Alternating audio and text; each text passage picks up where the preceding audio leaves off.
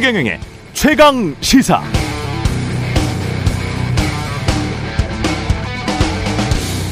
네, 기업이 연구 개발에 투자하면 원래 세금을 깎아줍니다. 시설 투자를 해도 세금 깎아주는데 앞으로 더 깎아줄 것 같습니다. 국민의힘이 반도체 등 미래 첨단 산업의 시설 투자 세액 공제율을 최대 30%까지 확대하겠다고 발표했었죠. 법인세도 인하하기로 했습니다. 대통령은 법인세를 인하해서 기업들이 제대로 뛸 수 있게 하겠다라고 말한 바 있습니다. 삼성 이재용 부회장 등 기업인들을 대상으로 한 광복절 특사도 단행됐습니다. 기업인을 사면해서 투자를 촉진하면 경제에 활력이 생길 것이라는 것. 그럴까요? 그럴 수도 있겠습니다. 공장 많이 지으면 고용이 늘고 전체 소득도 증가할 것이니 전체 경제에 활력이 생길 수도 있겠죠. 옛날 사고방식으로는 그랬습니다.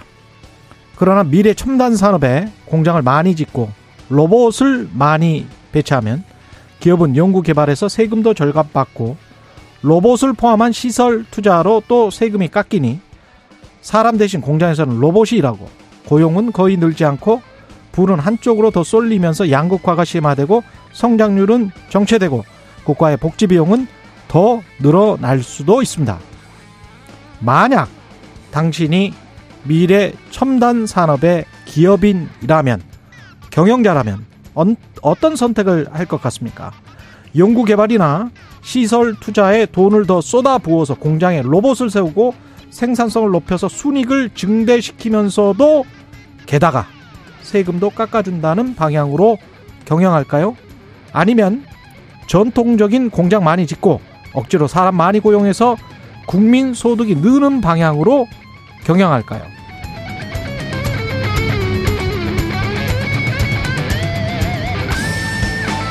네, 안녕하십니까. 8월 15일 광복절 아침입니다. 최경령의 최강시사 출발합니다. 저는 KBS 최경령 기자고요. 최경령의 최강시사 유튜브에 검색하시면 실시간 방송 보실 수 있습니다. 문자차배는 짧은 문자 50원, 긴 문자 100원이 드는 샵9730 또는 유튜브 무료 콩 어플 많은 이용 부탁드리고요. 오늘 최강시사 더불어민주당 828 전당대회 최고위원 후보 박찬대 의원 만나보고요. 이어서 박지원 전 국정원장 만납니다.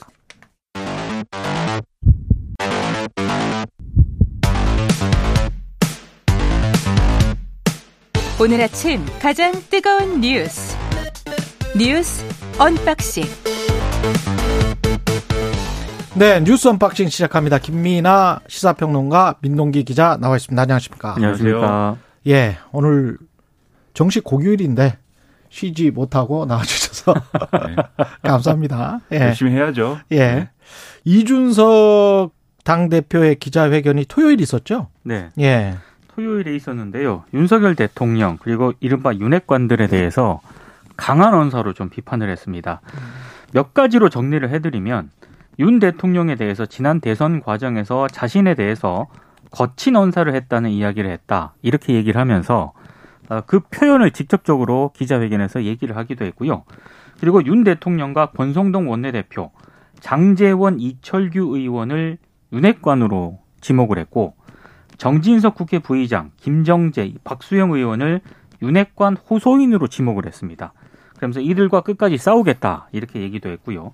아, 그리고 한 가지 좀 흥미로운 게 그 윤석열 대통령을 지난 6월 12일 일요일에 독대를 했다고 또 이준석 대표가 얘기를 했거든요. 예. 근데 이게 상당히 좀 주목을 받는 이유는 이준석 대표가 윤 대통령하고 독대를 했다라고 동아일보가 보도를 했었는데 이 보도에 대해서 부인했었죠. 대통령실에서는 강하게 부인을 했었습니다. 음.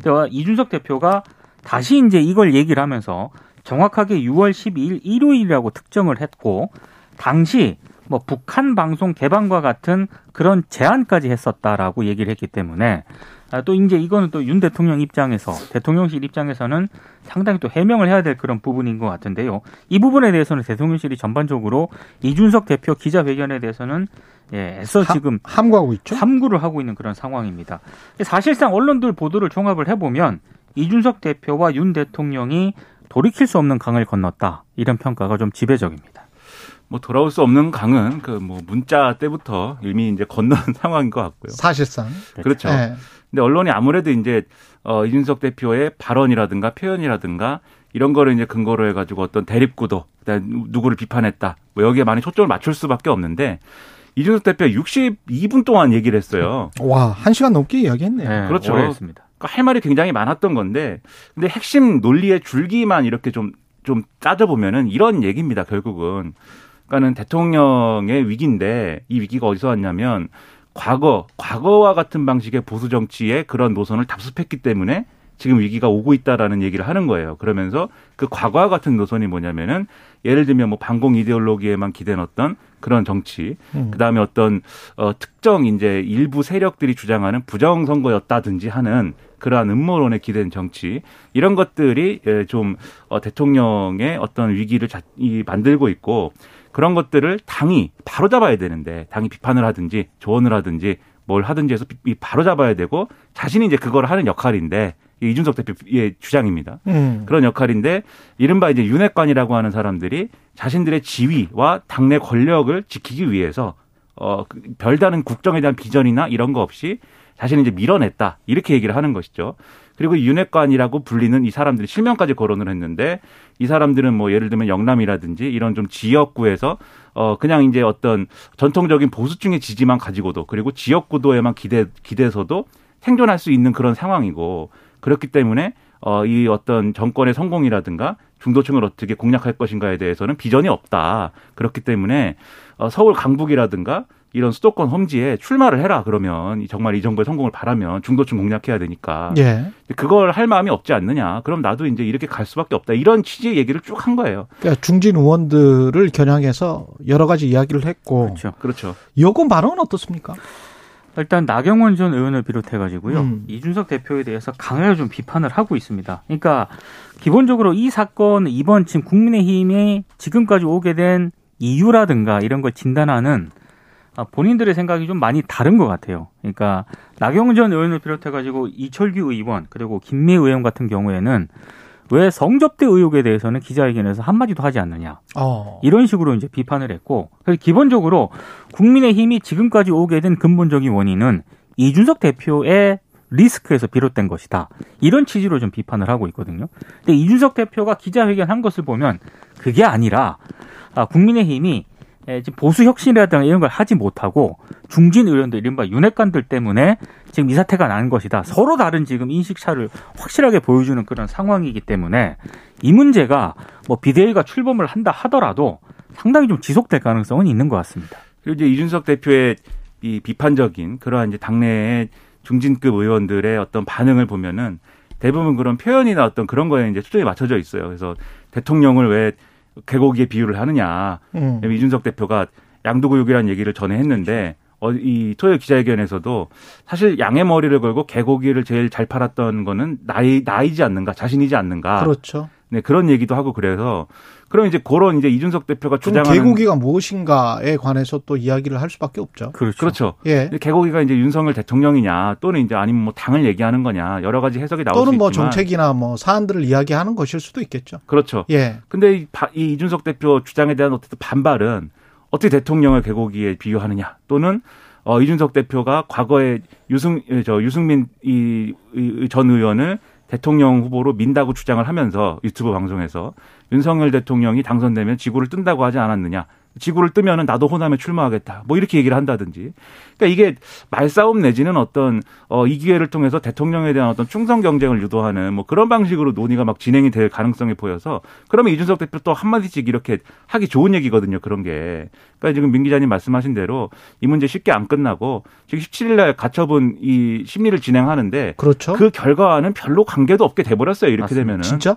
그렇죠. 네. 네. 아. 가처분 신청이 뭐 근데 그 이후에 경찰 수사와는 어떤 이준석 당 대표의 정치적인 행보, 향 향후의 어떤 진로와 관계 있지 않아요? 경찰 수사와 그렇죠. 네. 그 수사 결과는 이제 발표를 어떻게 할지 지켜봐야겠지만 예. 이준석 대표가 기자회견을 통해서 앞으로 어떻게 나가겠다 해 나가겠다라고 보인 행보를 보면은요 음. 오늘부터 당장 뭐 라디오 인터뷰 하루씩 그렇죠. 하겠다 그러고 우리는 지난번에 해서 네. 약간 이번에 지금 좀 밀리는 손해, 것 같은 손해를 좀 보신 것 같습니다. 예. 예. 근데 한 30일 동안 계속 뭐 우리 인터뷰만 나갔으니까요. 예. 그걸로 예. 만족합니다. 그리고 앞으로 라디오 인터뷰는 예. 물론이고 여론전을 계속 강화하겠다. 어. 그리고 지금 언론들의 해석을 보면은 아, 단순히 이제 라디오 인터뷰 여론전에 그치겠느냐. 지금 계속해서 오늘 또 일부 언론이 보도한 내용을 보면은 뭐 당대표 여론 그 조사를 보면은 뭐 아- 아직도 많이 좀 높게 나오거든요. 게다가 대통령실이 함구하는 이유에 관해서 물론 지금 상황은 말을 안 하는 게 훨씬 더 이득일 거는 같은데 그렇죠.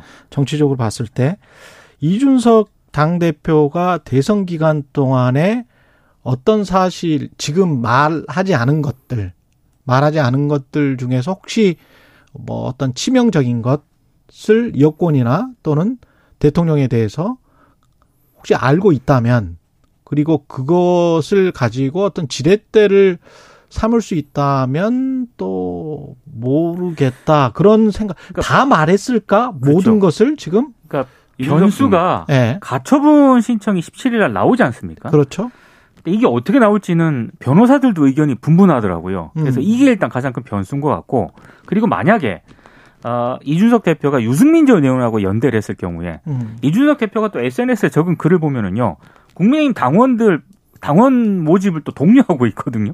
젊은 당원들. 그렇죠 예. 그러니까 어떻게 보면은 장기전에 대비한다라고도 볼 수 있기 때문에 어. 변수들이 굉장히 좀 많은 것 같습니다. 나 죽지 않아 예. 예 나 다시 돌아올 거야 네, 예. 이준석 대표는 이게 지금 이 상황을 예를 들면 뭐 윤석열 대통령과의 관계에 있어서 폭로라든가 음.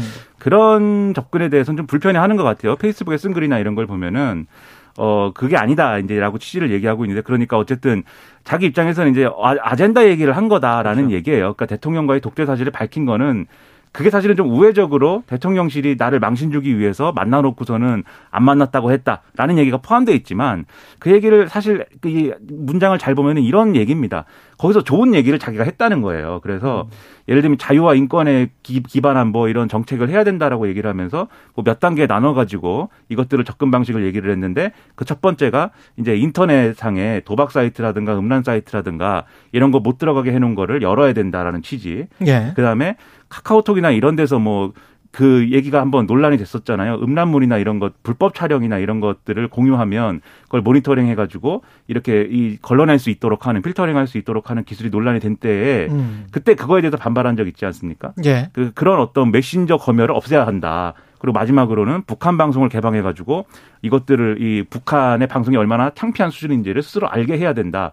근데 이게 사실은 좀 아기자기한 얘기예요. 어떻게 보면은. 근데 어쨌든 그런 정책 제안을 자유와 인권이라는 어떤 서사, 철학을 기반으로 우리가 이렇게 설명할 수 있고 밀어붙여야 된다라고 얘기를 했는데 대통령실에서 앞에 얘기는 하나도 안 받아주고 북한 방송을 개방한다는 얘기만 하더라. 그게 그러니까 이 정권의 위기를 보여주는 단적인 예 아니냐. 뭐 이렇게 접근을 하고 있는 거거든요. 음. 근데 이게 이준석 대표가 뭐 억울하다고 하지만 60분 동안 얘기를 했기 때문에 이 언론이 그 모든 걸 다 이렇게 이 세세하게 쓸 수가 없는 거예요. 그렇죠. 그래서 이런 극단적인 얘기를 한 거에 대해서만 조명받을 수 없다는 사실은 뭐 본인도 납득을 해야 될 텐데 다만 지금 책도 낸다 그러고 무슨 인터넷 사이트도 만든다 그러고 이 얘기는 이런 아젠다 싸움을 짧게 보면은 전당대회까지 길게 보면은 총선 때까지 더 길게 보면 대선 때까지 하겠다는 거거든요. 음. 중간에 경찰 수사가 변수가 있지만 그것까지 고려를 하면은 아마도 전당대회에 전당대회를 기회로 해가지고 이준석 대표의 이런 존재 때문에 비윤의 어떤 구심점이 생기는 거냐 상당히 앞으로 관심사가 될 것 같습니다. 그런 정치 공학적인 측면도 그렇지만 이준석 대표가 지난 10여 년 동안 해온 보수 정치의 공과 과에 관해서도 우리가 진지하게 한번 생각은 해볼 필요가 있을 것 같습니다. 그렇죠. 네. 예. 네. 이게 동서화합이라는 측면에서 이준석 대표가 기여한 게 분명히 있습니다. 있고 그리고 청년 세대의 정치를 완전히 전면으로 등장시킨 그런 공은 있고요. 근데 개인적으로는 그 이대남 이대녀 논란 그다음에 장애인 그 관련한 단체 논란에서 보듯이 갈라치기랄지 통합이나 화합의 메시지 그다음에 그런 합의 정치 우리가 바라는 건 그런 것들이거든요. 그렇죠. 근데 그런 거를 계속 정치공학적으로 굉장히 머리가 좋은 사람이기 때문에 그때그때 막 피해 나가는 그런 아기자기한 아까 말한 그런 전술적인 어떤 그런 계획으로 파헤쳐 나가고 이게 돌파해 나갔던 그런 모습이 과연 한국 정치 길게 보면 그게 보수 정치의 진수가 될 수가 있는가?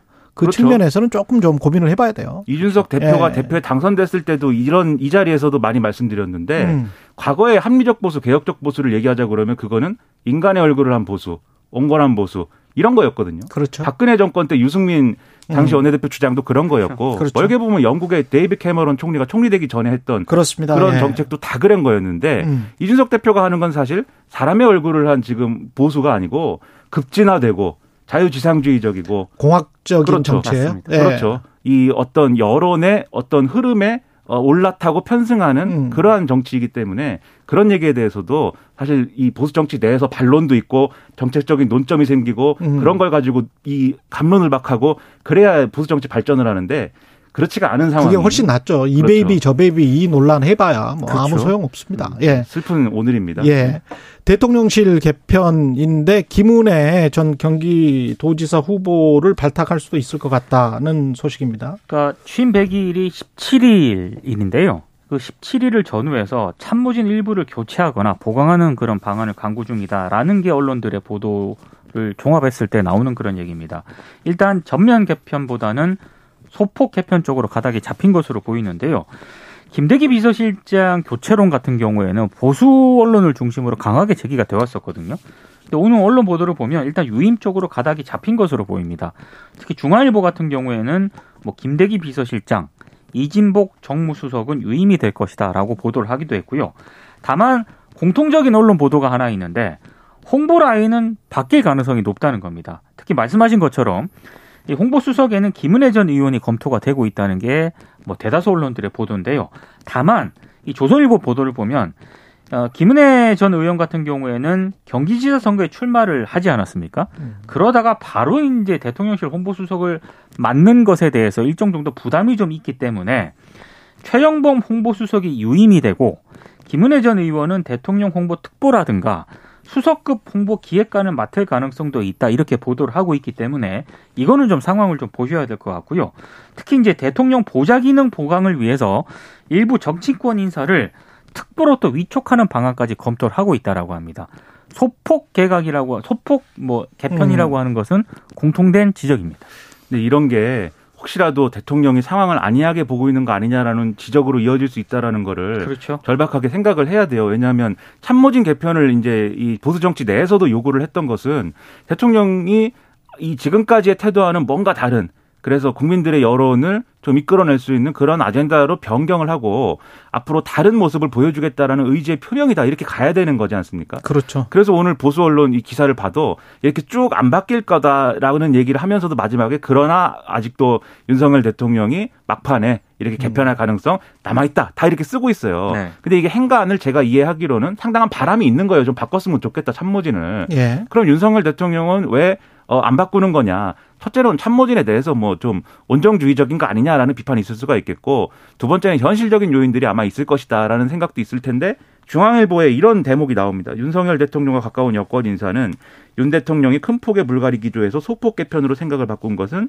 대통령실 개편을 두고 자기 사람 꼽기식으로 여권 내 권력 투쟁 조짐이 감지됐기 때문인 걸로 안다. 이런 음. 얘기도 나온다라고 하는 건 이런 이유 때문이라면은 정말로 위기감이나 이런 것에 대해서 절박하지 않은 거 아니냐라는 얘기로 갈 수가 있는 거거든요. 예. 그렇지 않다는 걸 보여주기 위해서라도 취임 100일 뭐 이 기념 이 기- 기자회견도 있고 메시지가 이제 쭉 나올 타이밍인데 제대로 국정 기조를 바꾸는 그런 내용이 나와줘야 됩니다. 그래야 참모진에 대한 얘기로부터 벗어날 수가 있어요.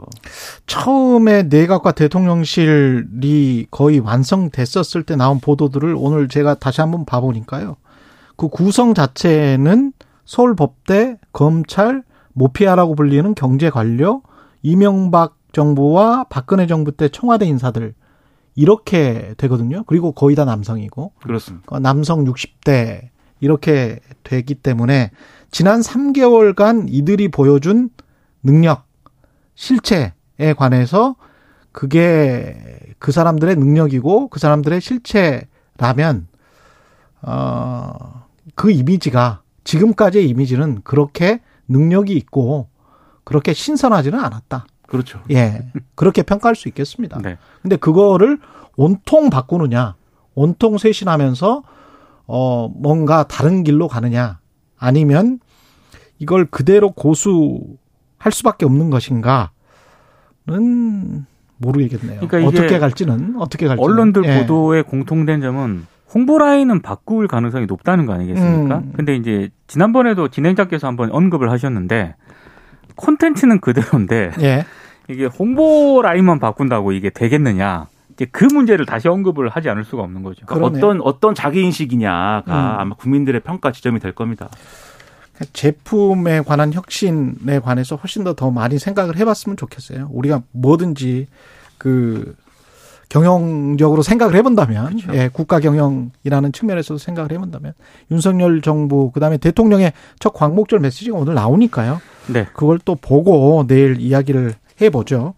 예, unboxing 마무리하겠습니다. 민동기 기자, 김민아 시사평론가였습니다. 고맙습니다. 고맙습니다. KBS 1라디오 최경영의 최강시사 듣고 계신 지금 시각 8, 7시, 7시 40분입니다.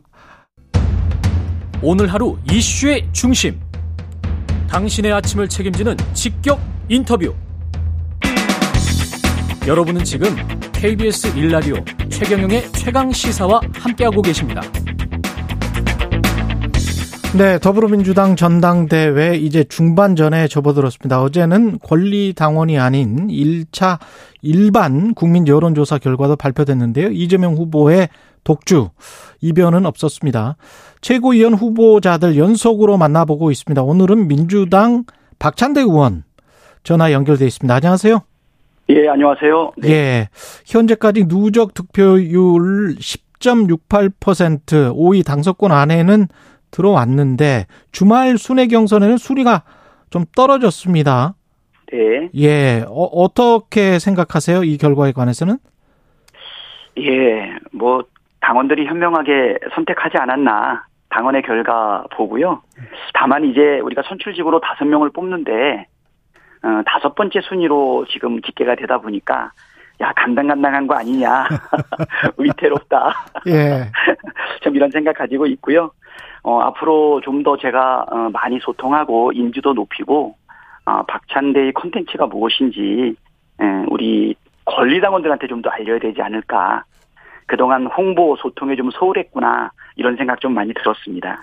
수석 최고위원까지 꿈꾸십니까? 아니면은 뭐 무난하게 5위권 입성 뭐 이걸 생각을 하고 계십니까? 어, 지금 일단 5위권 밖으로 떨어지지 않는 거. 입장이 좀 많이 바뀌었습니다. 처음에는. 예.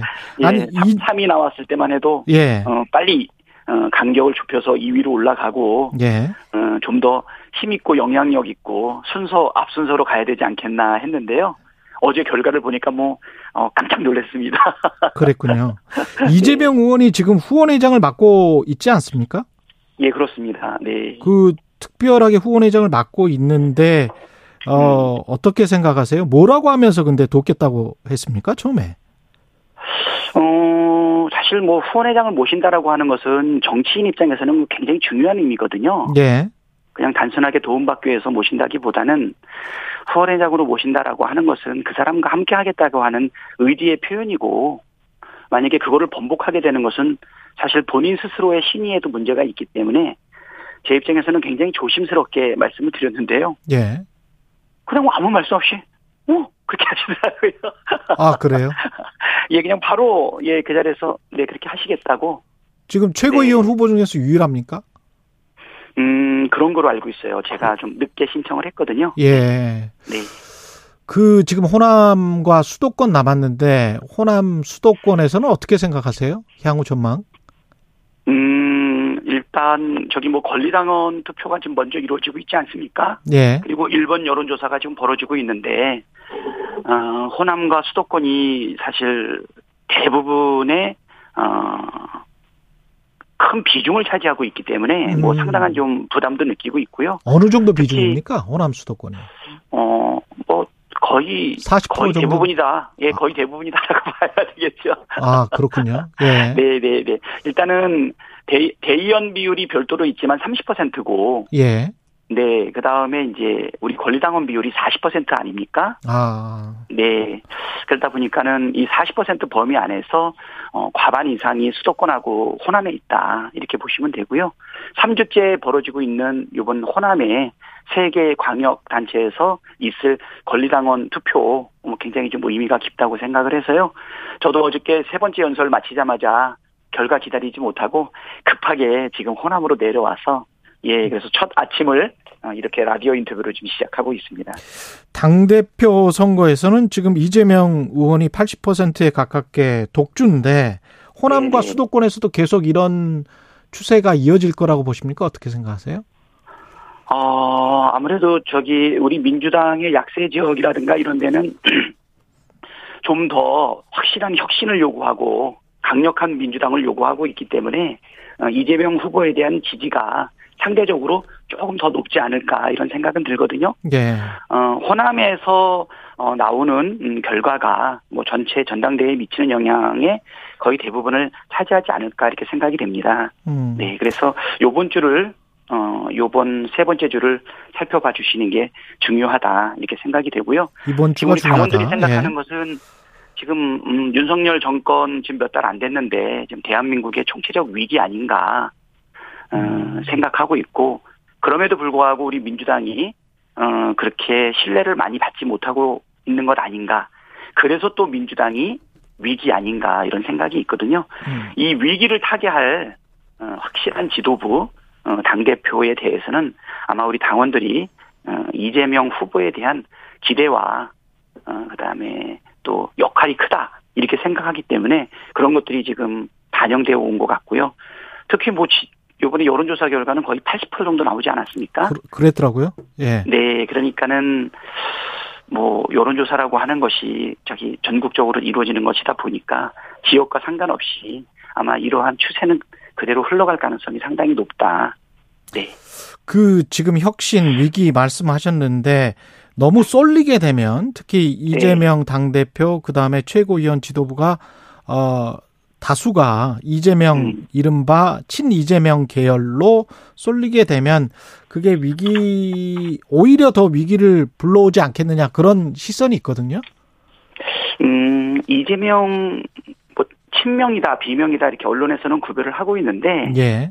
뭐 이재명은 스스로를 변방장수로 이야기를 했고요. 음. 중앙 정치 무대에 특히 이제 여의도 정치와 관련해서는 이제 출사한 지가 얼마 되지 않아요. 음. 어, 저는 작년 경선 때부터 지금까지 한 13개월, 14개월 동안을 쭉 같이 왔지만 한 번도 개파라고 생각해 본 적은 없는 것 같거든요. 예. 물론 친명으로 분류되고 있는 분들은 이재명 당대표 선출을 기대하고 인정하면서 함께 지도부를 구성을 해서 힘을 보태서 어, 민주당의 위기를 극복하고 이기는 정당을 만들겠다라고 하는 부분에 동의하고 동조한 사람들이다. 함께하는 분들이다. 이렇게 보시면 될 것 같고요.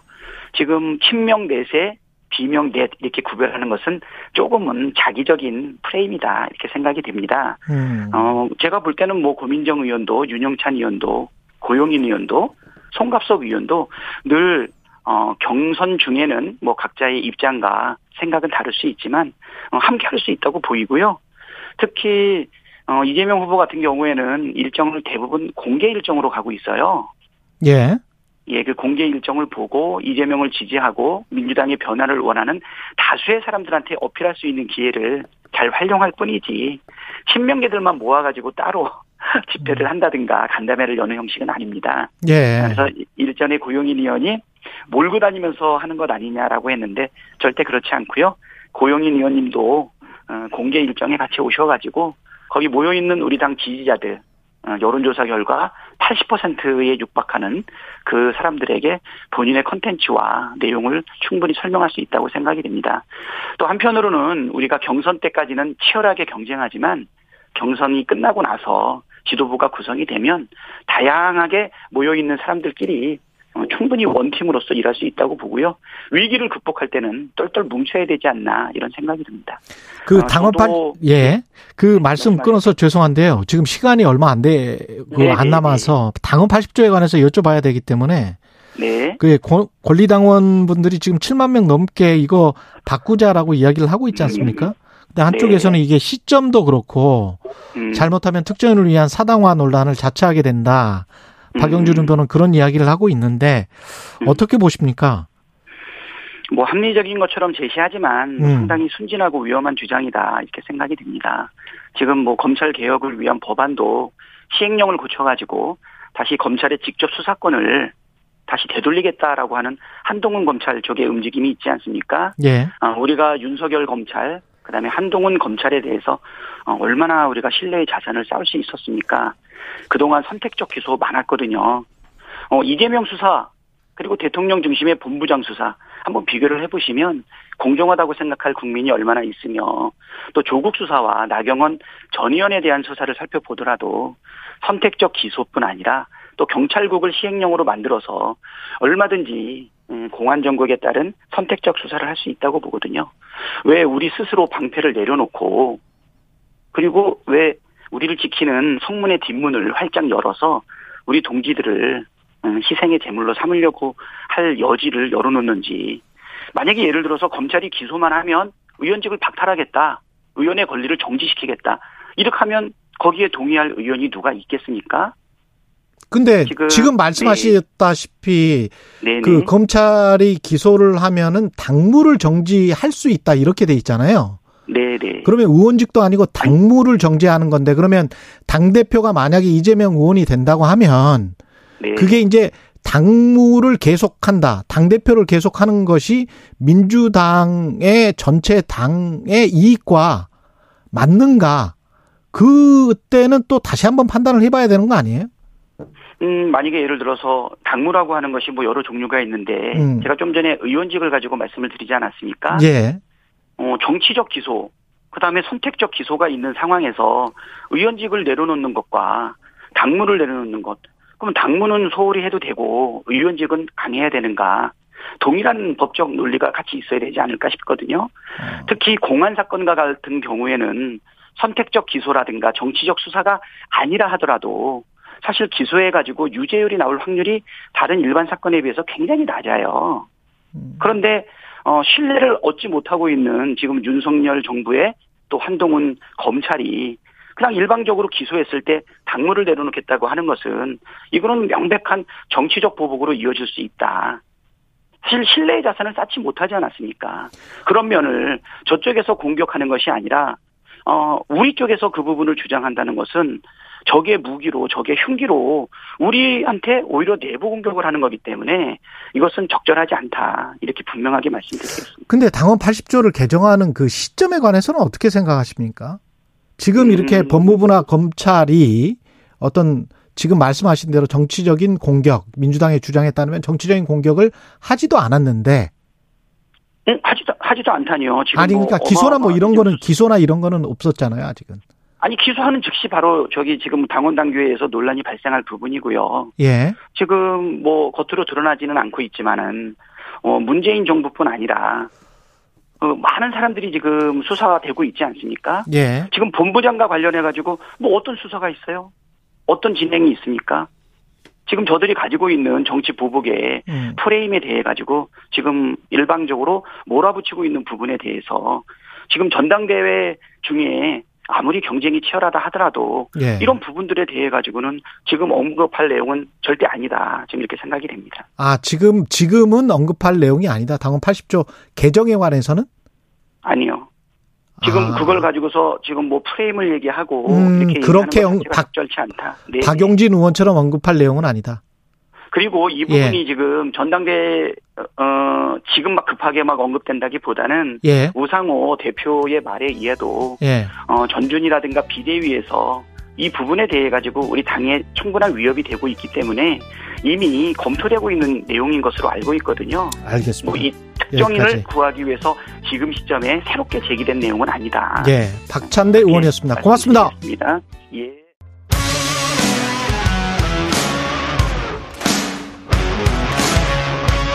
오늘 하루 이슈의 중심 최경영의 최강 시사.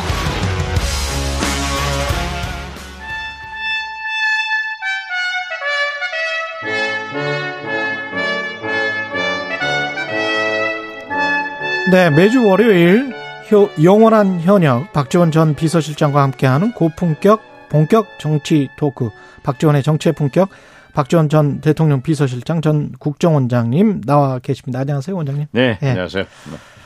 지금 상황이 토요일에 뭐 이준석 대표가 작심 기자회견을 60분이 넘는 기자회견을 했고 어떻게 들으셨는지 궁금하네요. 그것보다도 더 중요한 게 예. 지금 어제 오늘 언론 보도에 의하면은 음.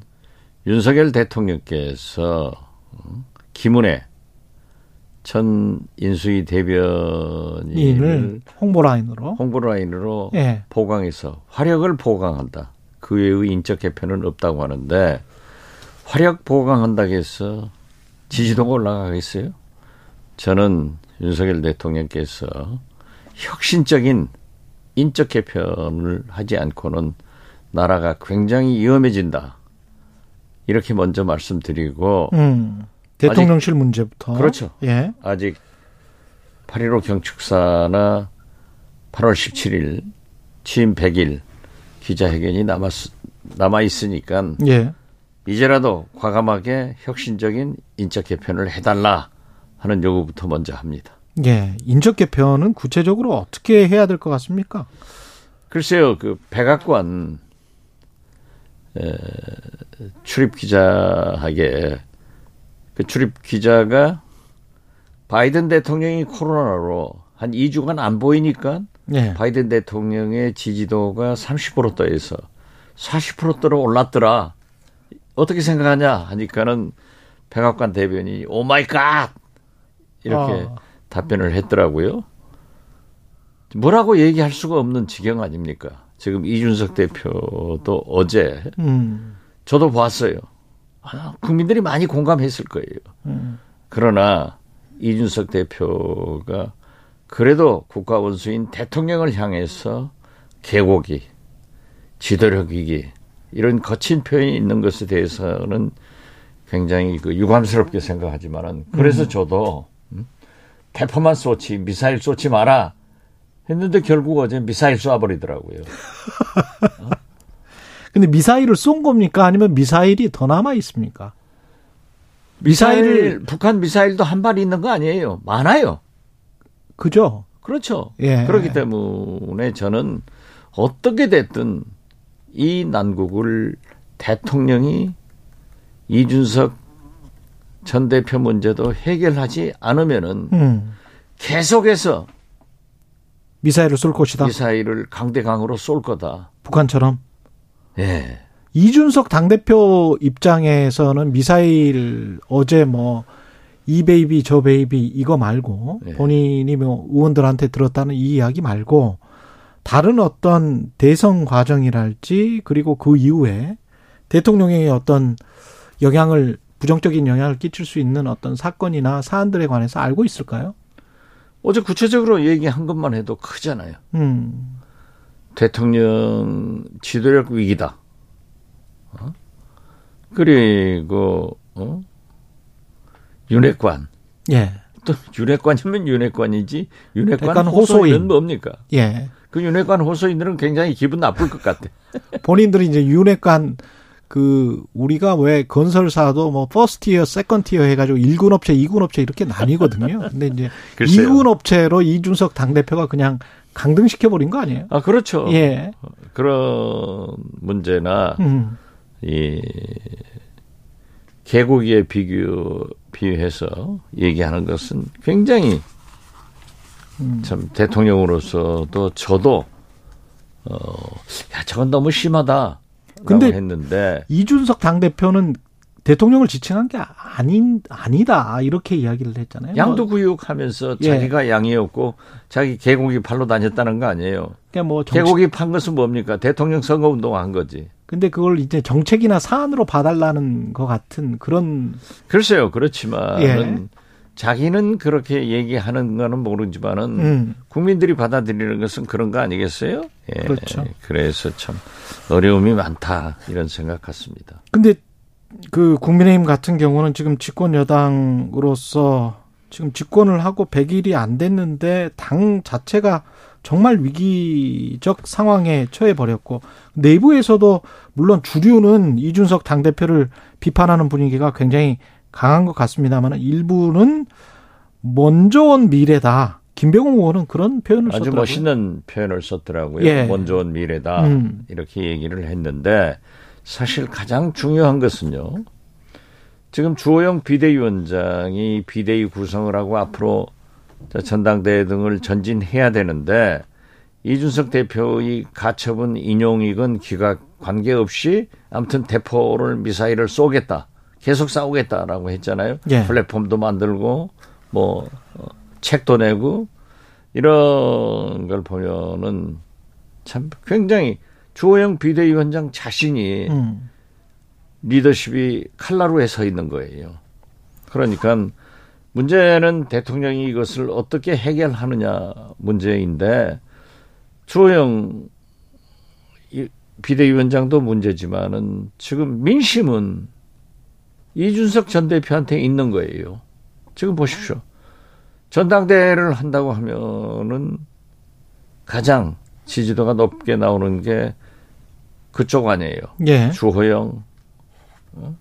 아 죄송합니다. 유승민, 이준석. 이준석 음.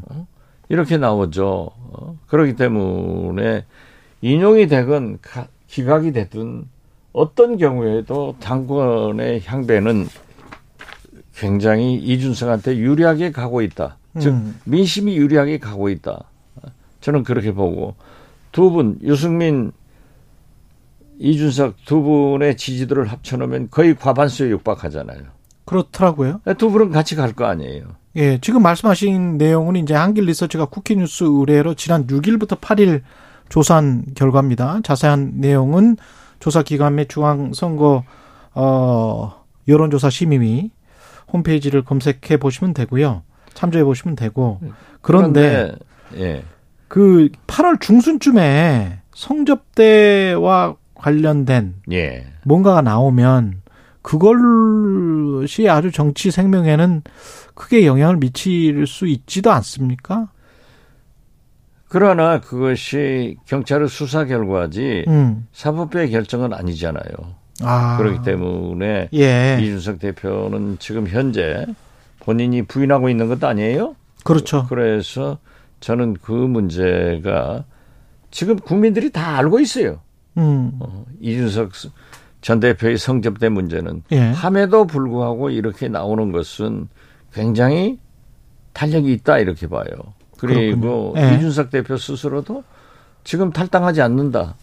또 신당 창당하지 않는다. 음. 제가 얘기한 것도 내후년 총선 앞에 공천 학살이 있을 때 수요가 있기 때문에 공급체가 즉 신당이 창당될 거다 라고 했는데 음. 지금 이준석 대표가 차라리 탈당을 해서 신당으로 가준다 하면은 윤석열 대통령이나 국민의힘은 굉장히 좋겠죠. 좋죠. 안 예. 간다는 것 아니에요. 어? 심지어 저한테 정보가 좀 어두워졌다. 음. 그건 제가 정보 어두워진 것은 국정원장은 국내 정보 안 하니까 어두워졌다 네. 할수 있어요. 그렇지만 저희 예측은 그거다. 지금이 아니에요. 시점은 총선.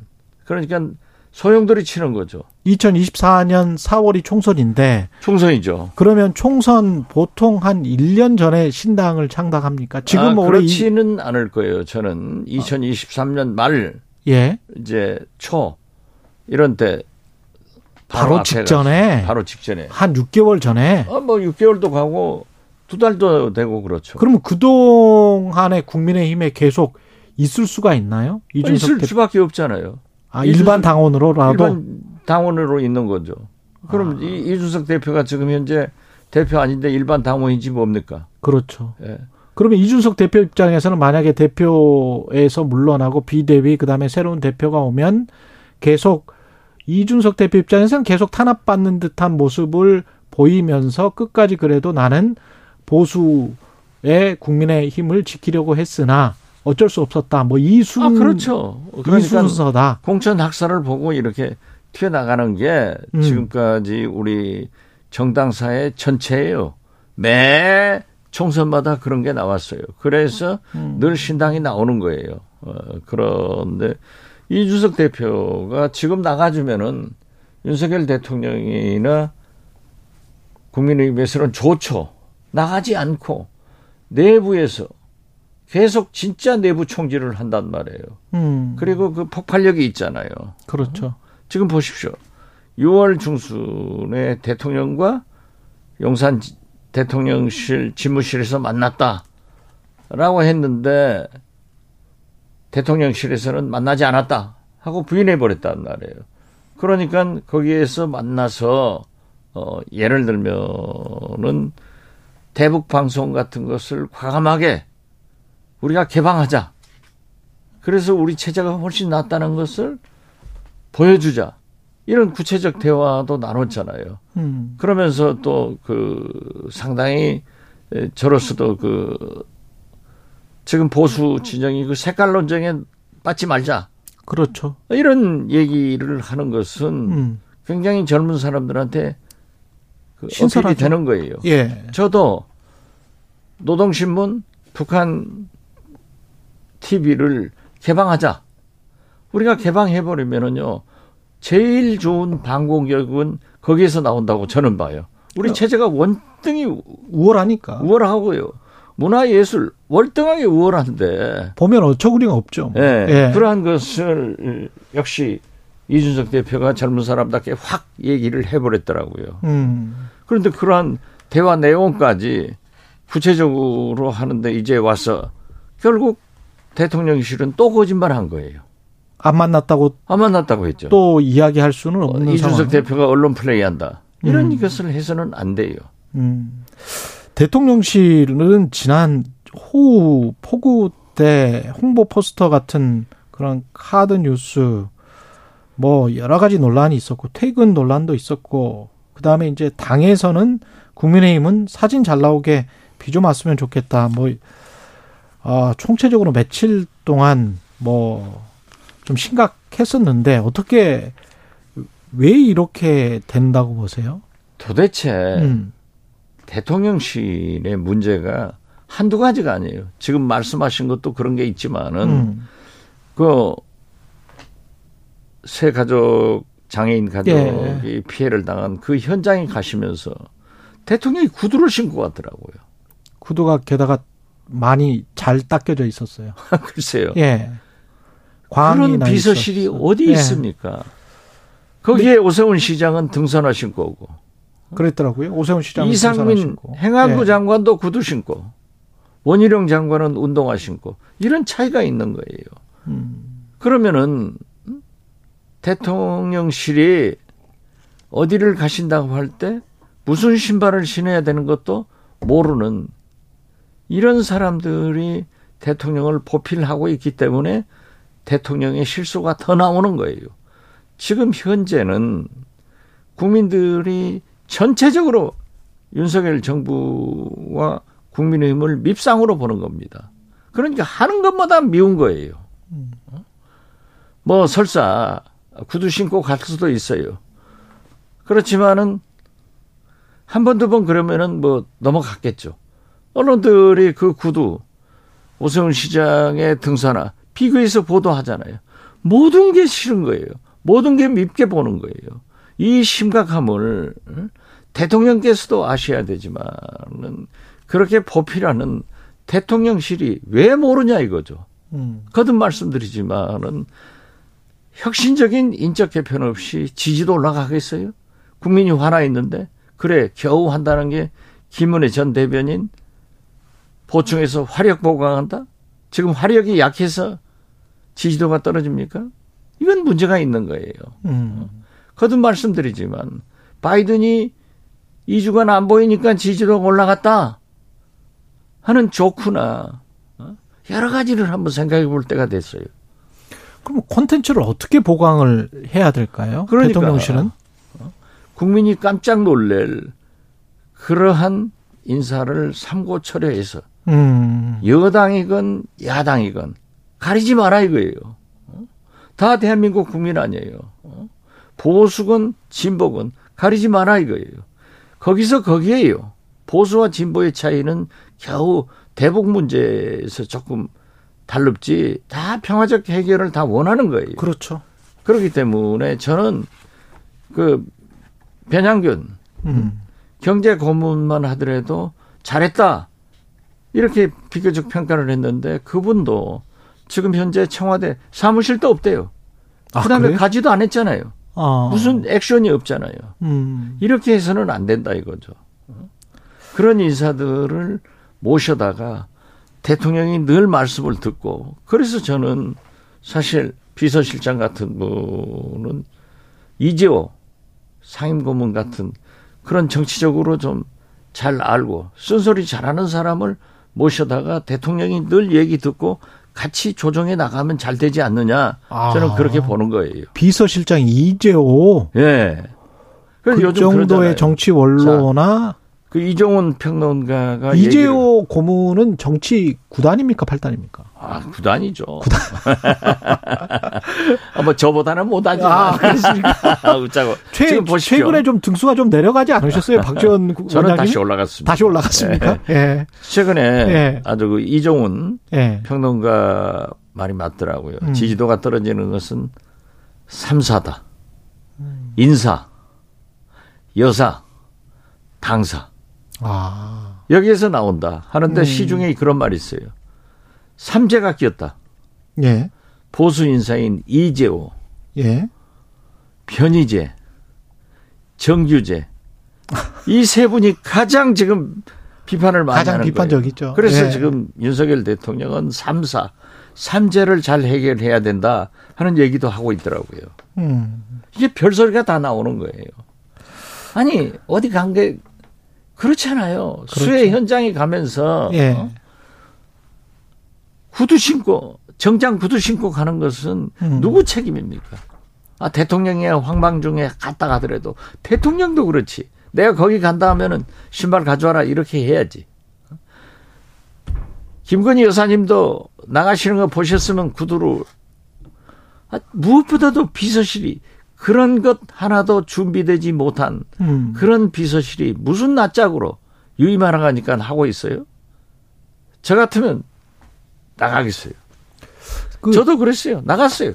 대통령실에 보통 구두랄지 운동화랄지 등산화랄지 각각 따로 다 있죠. 다 있잖아요. 아, 차이도 다 있는 거예요. 그렇죠. 원래 아, 저만 저 정도 뭐 비서실장, 국회의원들도 국정원장, 예. 국회의원들도 다 있는 거예요. 아, 그 도대체 음. 그러한 것 하나도 준비 못하는 하나를 보면 열을 할수 있잖아요. 그런 비서실을 개혁하지 않고 척결하지 않고 그대로 간다? 뭐 뭐라 했더라고요. 조금 더 시간을 준다. 지금 그렇게 한가한 때입니까? 큰일 납니다. 예. 한동훈 장관은 지금 시행령 정치를 하고 있다라고 야당 민주당에서 강력하게 비판을 하고 있는데 본인은 뭐 감정적인 정치구호 말고 뭘 도대체 내가 잘못하고 있는 건지 논리적으로 한번 이야기를 해봐라. 그렇게 또 반박을 하고 있습니다. 아니 자기가 지금 논리적으로 잘한다고 음. 언론이나 국민들한테 얘기하니까 그런 말씀을 하시는 것 같은데 음. 물론 거듭 말씀드리지만 한동훈 장관이 인혁당 문제 어제도 두 분 또 해결했더라고요. 예. 또 그리고 그 사삼 제주 사삼 이런 문제 잘 해결한 것은 저는 잘했다고 봐요. 그렇지만은 음? 가장 법을 잘 아는 사람이 국회 법 제정에서 그 허점이 있는 것을 그것을 이용해서 어? 수사를 다시 무효화시키고 어? 경찰도. 반발하지 않습니까? 예. 경찰 수사권도 다시 가져가려고 하는 것은 저는 무리다. 어, 그렇게 하면은 결국 꼼수법 집행 아니냐. 그래서 민주당이 얘기하는 시행령 구태타는 중단돼야 된다고 생각합니다. 당당하게 국회에서 그러한 것을 문제 제기를 해서 국민을 설득해서 해 나가야지. 그런 꼼수 그건 아니죠. 예, 여기까지 듣겠습니다. 영원한 현역 정치의 품격 박지원 전 국정원장이었습니다. 고맙습니다. 네, 감사합니다. 공정, 공익, 그리고 균형. 한 발짝 더 들어간다. 세상에 이익이 되는 방송. 최경영의 최강 시사.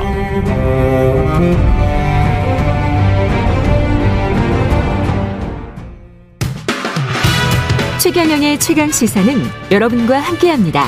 짧은 문자 50원, 긴 문자 100원이 드는 샵 9730. 어플 콩과 유튜브는 무료로 참여하실 수 있습니다.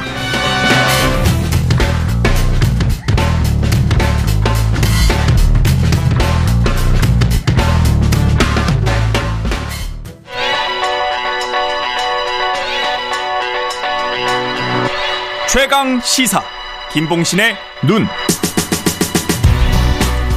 네, 한 주간의 각 분야 이슈들에 대한 여론을 심도 깊게 살펴보는 시간. 김봉신의 눈 시간입니다. 여론조사 전문업체 메타보이스 김봉신 대표 자리하셨습니다. 오늘은 예. 한국갤럽 Morning Consult 뭐 그러네요. Morning 예, 예. Consult는 미국 여론조사 업체고요. 예, 예, 외국 예.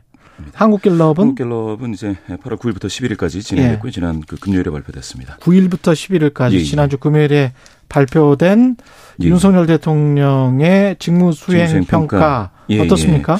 이게 이제 에, 횡보했습니다. 예. 아, 긍정 평가는 이제 24에서 1% 포인트 상승해서 이제 25인데 이게 미세한 상승이라 예. 횡보했다. 보합세다 이렇게 보시면 될 것 같고요. 오차범위 내기 때문에 예, 예. 예. 마찬가지로 이제 부정률도 66에서 66이니까 완전히 횡보했고요. 예. 이게 아, 이제 좀 호흡을 고르고 있는 상태인데 아무래도 이게 박순애 장관 사퇴가 하락세를 좀 멈추게 한 것 같기도 하고 음. 윤 대통령이 이제 그 집중호우 피해에 대해서 좀 사과를 하고 해서 하방 압력으로는 작용하지 못했습니다. 집중호우가. 예. 예, 그리고 이제 8.15 생계형 사면 같은 것들이 약간 좀 뭐 기대감이 좀 있지 않았을까. 그래서 앞으로 좀 상승 반전이 있을지는 좀 기다려 봐야 될 것 같습니다. 8.15 뭐 사면이랄지 그다음에 메시지랄지 이런 것들을 좀 봐야 될 것 같습니다. 예, 봐야 됩니다. 오늘 이유를 예, 예. 이번 주가 굉장히 중요하긴 하네요. 예, 예, 예. 중요합니다. 취임 100일이 8월 17일인데다가 예, 예. 취임 100일이. 그렇죠? 예, 맞습니다. 예. 그다음에 이제 가처분 신청도 어떻게 나올지 모르겠고. 예. 예. 이슈가 많습니다. 예. 대통령 직무수행 평가의 긍정 평가는 열심히 한다라는 이게 좀 특이합니다. 위로 확 올라왔어요. 확 올라왔습니다. 예. 예. 이게 이제 긍정 평가자 중에서 9%포인트 상승해서 15%두 자릿수가 됐는데요. 열심히 한다, 음. 최선을 다한다. 이게 아무래도 좀 사과도 하고 음. 또좀 잘못한 것 같은 장관에게 이제 사퇴 권유도 하는 뭐 예. 그런 모습이 있기 때문에 이제 나오는 것 같습니다. 예. 다만 이제 부정평가 이후에서는 재난 대응 이, 이거에 대해서 좀 서운하다가 여, 6% 음. 포인트 올라서서 이게 이제 3위로 올라섰습니다. 인사, 뭐 경험, 자질, 무능 이런 예. 것들이 꾸준히 두 자릿수고요. 지금 말씀드리고 있는 내용은 한국갤럽 내용이고요. 한국갤럽입니다. 예. 자세한 사항은 중앙선거여론조사심의위원회를 참조하시면 되겠습니다.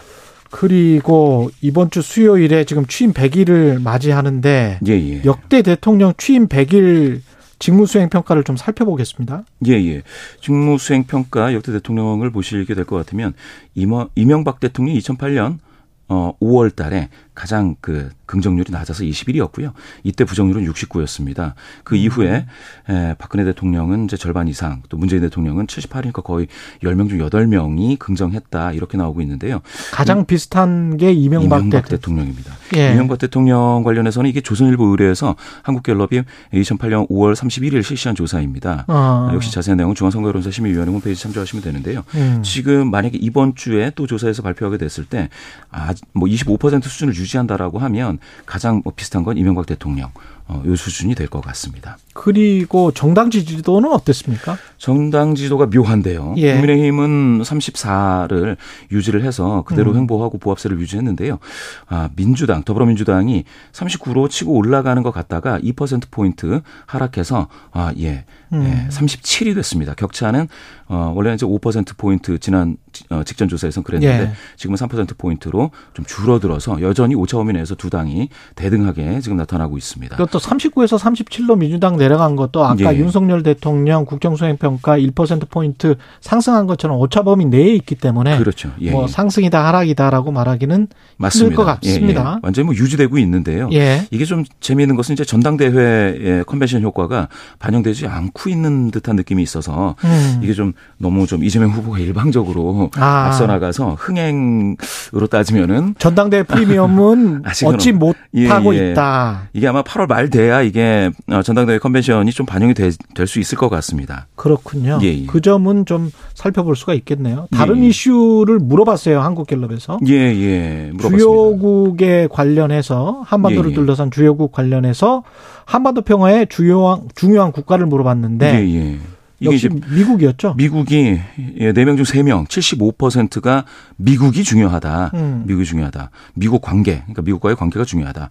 그런데 이제 중국과의 관계가 중요하다라는 응답이 꽤 있었거든요. 그때 뭐 사드 이후에도 36이니까 뭐 3분의 1 정도는 중국과의 관계도 중요하다라고 했었는데 이게 이제 코로나 이후에 쭉 빠지더니 지금 13% 이번 조사에서는 13%까지 하락을 했습니다. 중국과의 그랬군요. 관계가. 예. 그리고 일본 1%, 러시아 1% 예, 예. 뭐 일본이 이렇게 러시아 돼 일. 있습니다. 예. 그리고 일본에 대한 호감 여부를 또 물어봤는데 예. 오늘이 8.15 광복절이고 예, 예. 어땠습니까? 일본 호감도 계속 좋지 않았었죠. 2011년 동일본 대지진 때에 좀 일부 어, 호감이 간다라는 응답이 41% 나왔었는데요. 음. 그 이후에 아베 이후에는 뭐 17%, 이번에 기시다 총리 이후 21% 호감 간다라는 응답은 아, 낮게 형성이 되고요. 호감이 가지 않는다가 뭐 70% 나왔으니까 10명 중 7명은 호감이 가지 않는다. 동일본 대지진 때는 아무래도 연민, 동정심, 예, 인. 인간의 본성 중에 하나니까요. 예, 예. 그런 측면에서 이제 많이 올라왔던 것 같고 예.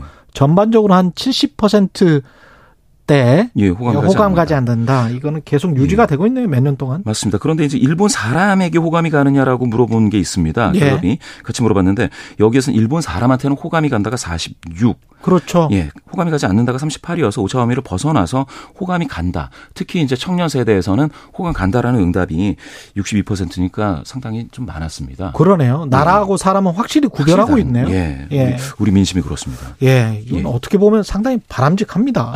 예, 예. 맞습니다. 사람들이 현명한 것 같습니다. 예, 예. 미국 여론조사 업체가 세계 지도자 지지율을 쫙 비교를 해놓은 게 있는데 이게 예.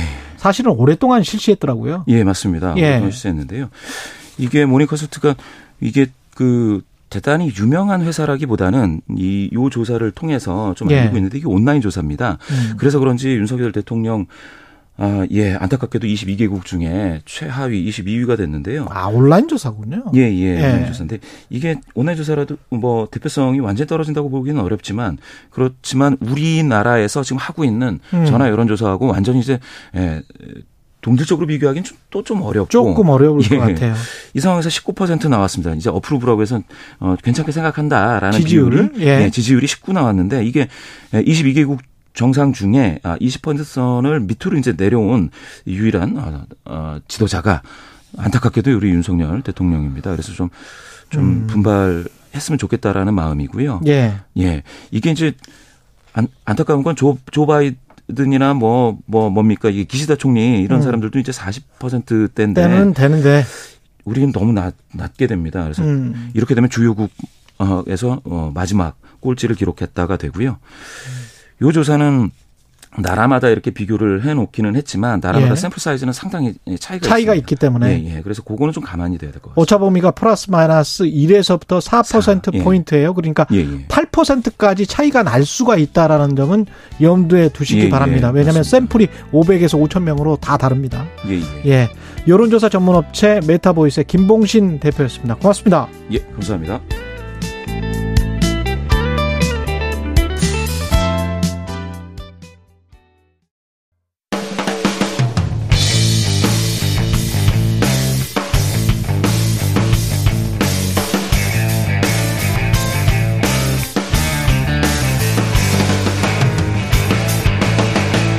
최경영의 최강 시사.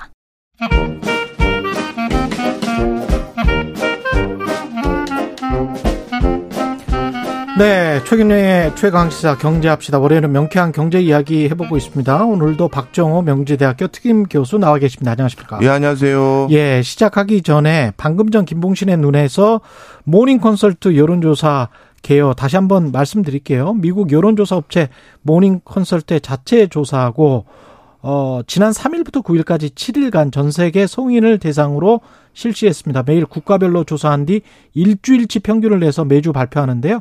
표본수는 미국이 4만 5천 명으로 가장 많고 한국을 포함한 다른 나라들은 500에서 5천 명 정도입니다. 오차 범위는 플러스 마이너스 1에서 4% 포인트입니다. 소비자 물가 상승률 이 두 달째 6%대고 6월에 6.0 네. 7월이 6.3이니까 우리는 계속 지금 올라가고 있는 추세네요. 예, 맞습니다. 예. 그런데 이, 이것은 이미 뭐 물가 자비의 천병 역할을 해야 될 한은에서부터 또 주, 어, 우리나라 주요 전문가들도 비슷하게 예견했던 어, 전망치래서요. 물가 상승률의 정점을 찍으려면 어, 3, 4분기 정도는 지나가야 음. 정점이 지나갈 것 같다라고 얘기를 했던 상황이라서 뭐 숫자가 좀 더 일찍 떨어지길 바라긴 했습니다만 뭐 그때 말씀드렸던 형국대로 이어지는 것 같습니다. 예.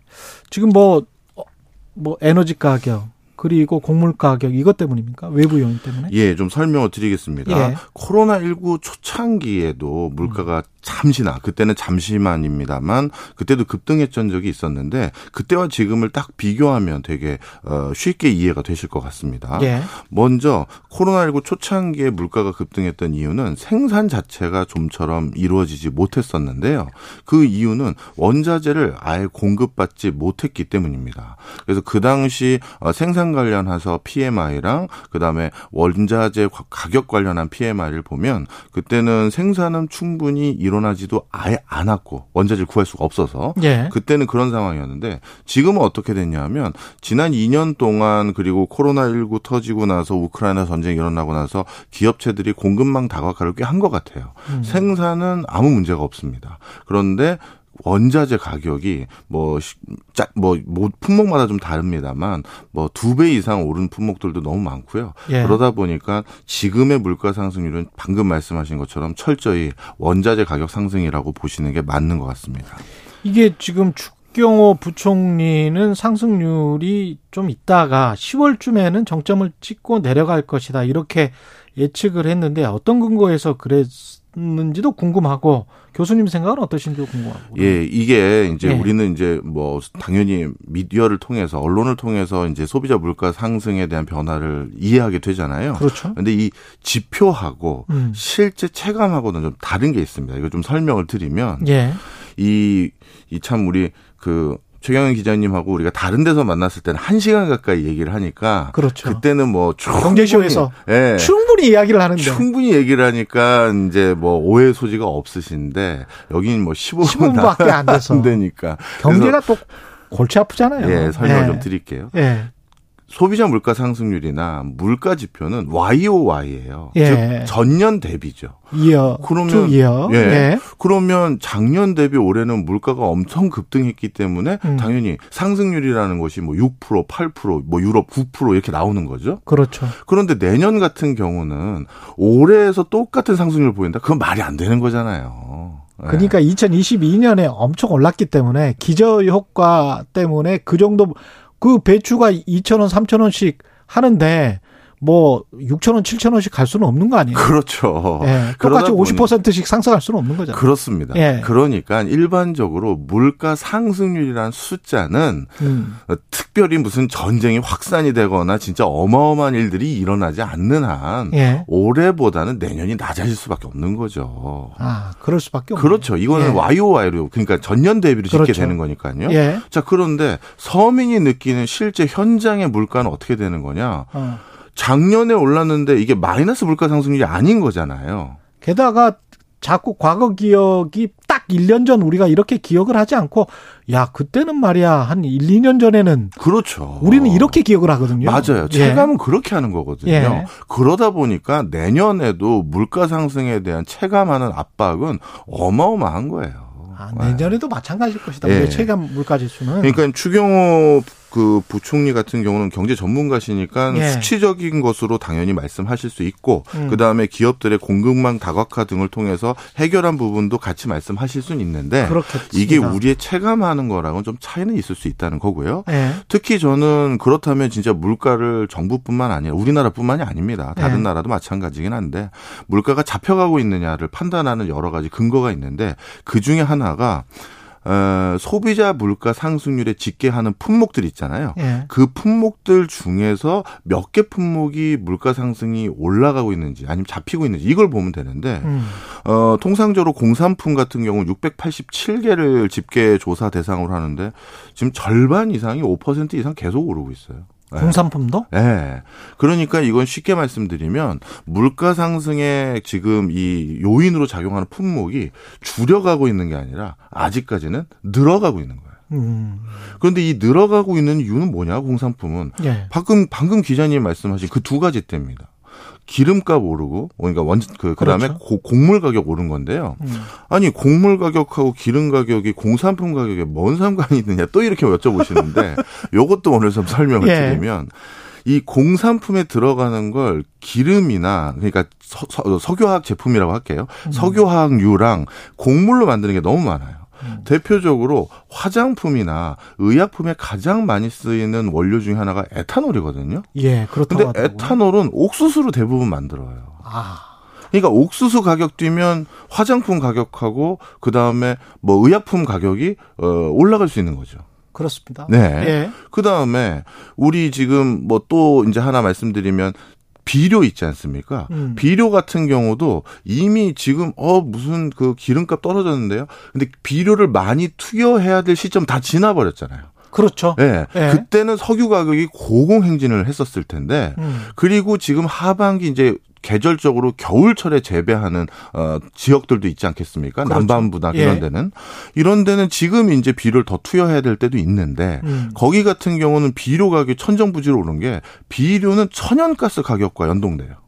아, 그렇습니까? 천연가스에서 발, 저, 발췌한 음. 암모니아를 바탕으로 질소 비료를 만드는 원료를 살, 만드는데 그러니까 천연가스는 지금 최고치를 향해서 계속 경신되고 있으니 음. 남반부에서라도 조금이라도 식자재 공급에 숨통을 틔워줘야 되는데 거기서도 지금 비료 가격을 가장 비싼 가격에 수급해야 되는 상황이 됐으니 아직까지 물가가 이제 무슨 잡혔다 이렇게 선언하기에는 좀 성급한 거죠. 예. 아, 이게 쉽지 않군요. 예. 이게 이제 물가가 좀 잡혀야 금리 인상의 속도도 좀 늦추고 그럴 텐데 미국 같은 경우에는 8.5% 전년 동월 대비 7월 소비자 물가 지수가 네. 이랬단 말이죠. 미국도 약간 꺾인 거죠. 이번에 발표한 거요. 그렇죠. 자, 그런데 미국도 똑같습니다. 역시 음. YOY로 다음 연도에 집계할 물가 상승률은 올해보다는 낮아지는 거죠. 그러네. 그런데 모든 국가의 중앙은행에서는 물가 상승률을 2%대로 유지하겠다는 게 목표치를 잡고 있잖아요. 그렇습니다. 통상적으로. 예. 그러다 보니까 2%라는 목표치에 따르면 예를 들어서 6%까지 내려왔다 하더라도 미국이 음. 아직까지 3배 수준인 거고 4%대 와도 2배 수준 이상이 되는 건데 음. 미국도 내년 연말 즈음이나 뭔가 통상적으로 물가를 잡는 수준까지 왔다라는 표현을 할 것 같아요. 예. 내년 연말이나 내년 연말이요. 예. 그러면은 계속 금리를 높인다.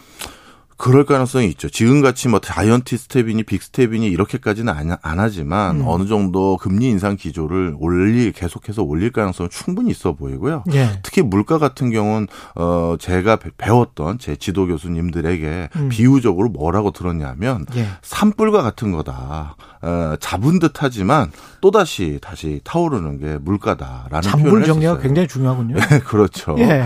그러다 보니까 이거는 상당 부분 완전히 잡았다라는 시그널을 받기 전까지는 금리를 올릴 것 같고요. 그 다음에 지금 중요한 얘기 하셨어요. 지금 전 세계적으로 중앙은행들이 금리를 올리는 가장 큰 이유는 미국이 금리를 올리기 때문에 어쩔 수 없이 금리를 올리는 거란 말이에요. 그렇죠. 많은 국가가 금리 올릴 상황이 아닌 국가들도 꽤 있음에도 불구하고요. 그렇죠.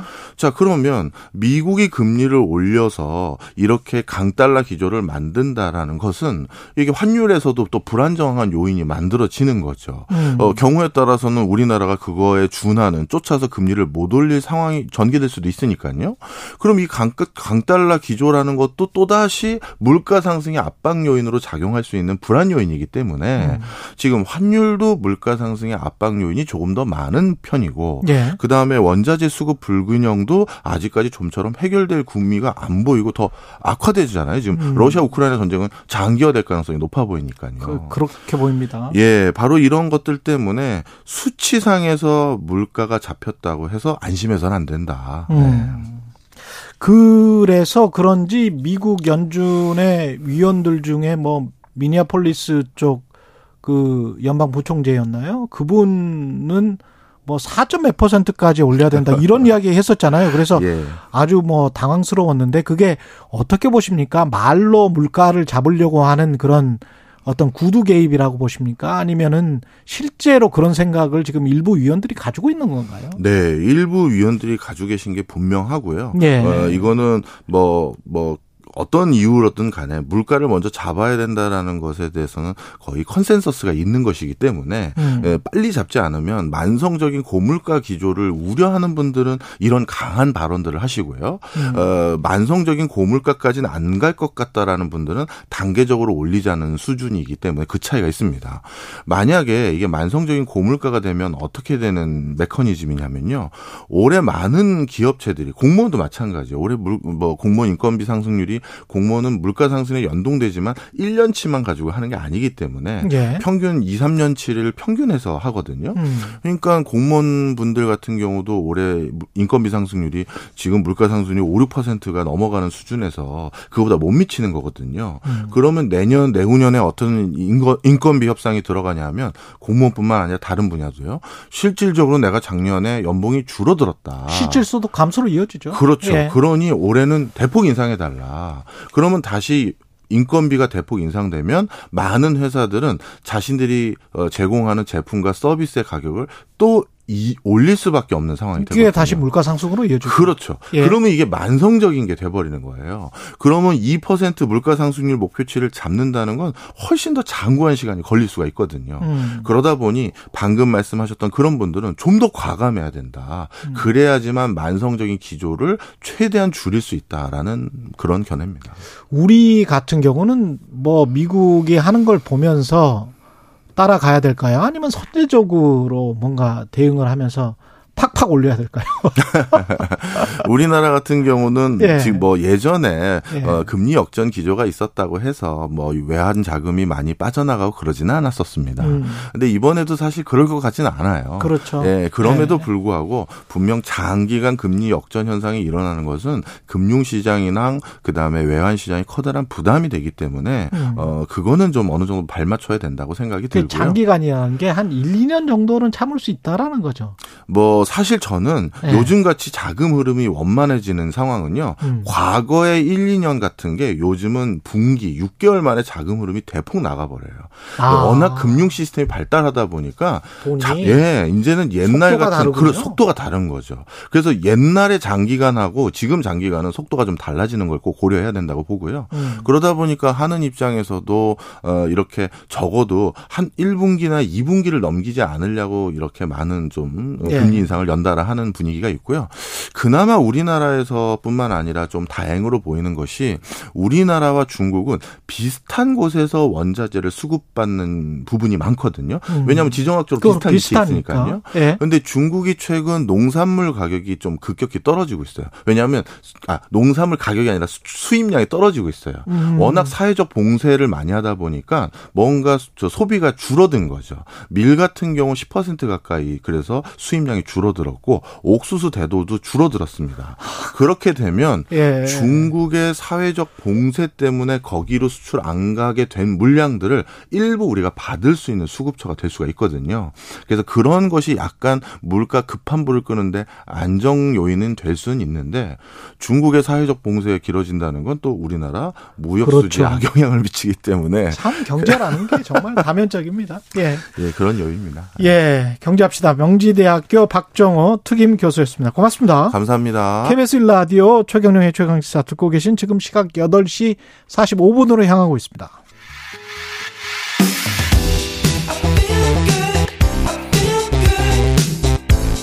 세상에 이익이 되는 방송 최경영의 최강 시사 네, 오늘은 제 77주년 광복절인데요. 우리가 오늘날 자유를 누릴 수 있- 있었던 것, 있는 것 모두 빼앗긴 빚을 되찾기 위해 목숨을 바쳐 싸운 순국, 순국 선열들 덕분입니다. 오늘 최강 시사 지금 혹시 유튜브로 보고 계시는 분들은 어디에서 많이 본 분이 등장한 것 같은 그런 이미지를 느끼실 거예요. 대한민국 임시정부를 수립하고 독립운동을 이끌었던 백범 김구 선생의 증손자 십니다. 김용만 씨 나와 계십니다. 안녕하세요. 안녕하세요. 저는 예. 백범 김구 선생의 증손 김용만이라고 합니다. 반갑습니다. 예. 반갑습니다. 우리 영광입니다. 아유, 예. 아닙니다. 김구 선생님은 뭐 우리나라 사람 대부분이 가장 존경하는 인물로 꼽고 저도 가장 존경하는 분인데 예, 증손자를 만나게 됐네요. 예, 찾아주셔서 감사합니다. 예. 그 유튜브로 지금 영상 보시는 분들은 백범 김구 선생님이랑 얼굴 비교해 보시면 판박이에요. 판박이 그런 말 안 들으세요? 원래 어렸을 적에는 안 들었는데 예. 얼굴에 이제 좀 살이 좀 붙으면서 그런 얘기를 많이 듣습니다. 지금 사실은 지내온 삶도 그렇고 뭐 증손주로 태어난 거는 언제 알아, 알았어요? 어, 사실 이제 백범이라는 인물이 이제 할아버지다라는 거는 예. 이제 집에서 이제 저희가 그 제사를 지내기 때문에 아. 이제 어렸을 적부터 알기는 했는데 음. 이제 그분이 어떤 분인지에 대해서는 인지를 이제 아무래도 할 수가 없었죠. 이제 워낙 어리다 보니까. 예. 근데 이후에 이제 제 생각에는 제대로 이제 아 이런 분의 후손인가 보다라고 느낀 거는 예, 중학교 때쯤. 예, 중학교 예, 때쯤. 초등학교 고학년이나 중학교 때쯤에 이제 그 증조부님과 증조부님을 모시는 합장식이 있었는데 음. 그 행사에 이제 저는 이제 할아버지 할머니가 이제 같이 모셔진다 이런 수준으로 이제 알고 갔는데 엄청나게 많은 분들이 이제 와 계셨던 거죠. 이제 그러면서 아 그냥 어 아버지께서 설명해 주신 할아버지라는 분이 좀 나만의 할아버지는 아닌가 하는 생각을 하면서 그렇죠. 인지를 하기 시작했던 것 같습니다. 예. 그렇죠. 근데 이 지금 현재 어떤 일을 하고 계신지도 궁금해하시는 청취자분들이 있을 것 같아요. 아, 저는 이제 방산 회사를 다니고 있고요. 예. 회사원으로 있으면서 이제 독립운동과 관련된 일도 같이 이렇게 병행을 좀 하고 있습니다. 재단이나 이런 쪽에도 뭐 재단이라기보다도 예. 이제 각종 행사들 뭐 지자체가 됐든 아니면 음. 정말 그냥 이 사기업이 됐든 아니면 저 개인적으로 하든 음. 이제 좀 독립운동과 관련된 부분들을 알리는 그런 예. 활동들을 좀 하고 있습니다. 이분이 미국에서 유학 생활을 했고 시민권이나 영주권을 신청해서 거기에 충분히 있을 수 있는데 한국에 돌아와서 공군 장교로 전역을 했죠. 예, 맞습니다. 그러면서 이제 방산업에 종사를 하고 계시고 서울시 3.1운동 100주년 사업추진단 예, 예. 거기에서 활동을 하고 계십니다. 음. 어, 이런 했었었죠. 예. 네, 지금은 종료가 했었었고. 예. 그러니까 어떤 선택을 하는 게 아무래도 백범 김구 선생의 에, 증손자로서의 선택이라는 생각을 개인적으로 계속 그런 압박 같은 거를 받을 수밖에 없을 것 같아요. 어, 공군 장교 맞는, 선택도 맞는 그렇고. 부분도 있고 예. 아닌 부분도 있는 게 이제 지금 이렇게 돌아보면은 이제 아 제가 아무래도 이제 백범이라는 인물로 인해서 이런 영향을 좀 받아서 음. 이런 결정들을 내렸구나 싶은데 사실 그 당시에는 그냥 제가 놓여져 있었던 상황에서 가장 옳은 판단을 하면서 그냥 이렇게 왔었었던 거거든요. 근데 말씀하셨던 것처럼 이렇게 해서 이제 돌아보니까 음. 그런 결정을 이제 할 때마다 이제 제 마음속 뭐 머릿속 어딘가에는 좀 어딘가. 아무래도 예. 에, 뭐 선조분들의 영향을 좀 받지 않았나 이렇게 이제 좀 보이더라고요. 집안 어른들이 전하는 김구 선생님의 모습은 어떻습니까? 이제 주로 할아버지를 통해서 백범이라는 인물, 그러니까 할아버지라고 하면 본인의 아버지를 얘기하실 음. 때 이제 많이 들었는데 굉장히 좀 냉정하신 면모를 가지시면서 또 이 사랑이 많은 분이시라는 좀 예. 어찌 보면은 둘이 이제 맞지 않는 좀 그런 면모들이 많이 보였던 것 같고 예를 들어서 이제 상해 임시정부 시절에 이제 이제 임시정부의 암흑기라고 했었었죠. 이제 그럴 때 너무 이제 형편이 좋지 못하니까 이제 둘째인 지금 이제 할아버지 제 할아버지 김신 할아버지께서는 종종 고아원으로 보내졌다고 하세요. 할아버지에 의해서 아. 백범 할아버지에 의해서.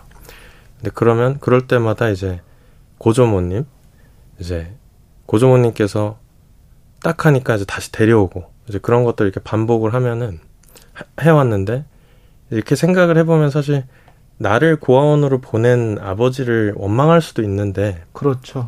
이제 할아버지의 얘기나 이제 회고록 같은 것들을 이제 들어보면은 굉장히 그런 상황에서도 되게 그리워하고 음. 사랑했다는 게 이제 느껴지더라고요. 그래서 자식을.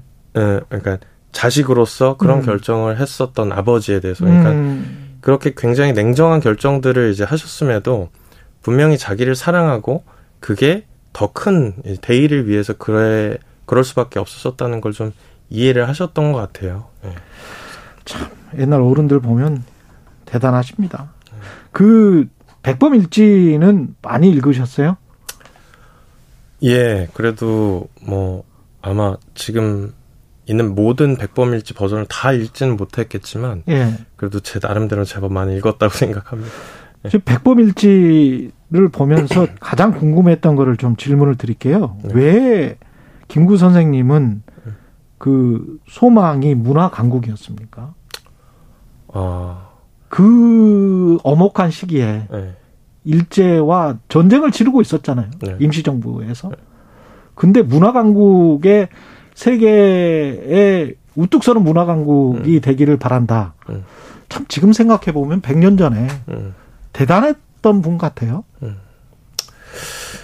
이게 뭐 본인께서도 얘기하신 부분들로 유치를 하는 거겠지만 이제 무력으로 또 이런 큰 피해를 받은 입장에서 어 어떤 그런 무력적인 힘이 뭐 많다거나 아니면은 뭐 경제적으로 부유한 것들에 대해서 생각을 하시지는 않으셨던 것 같고 음.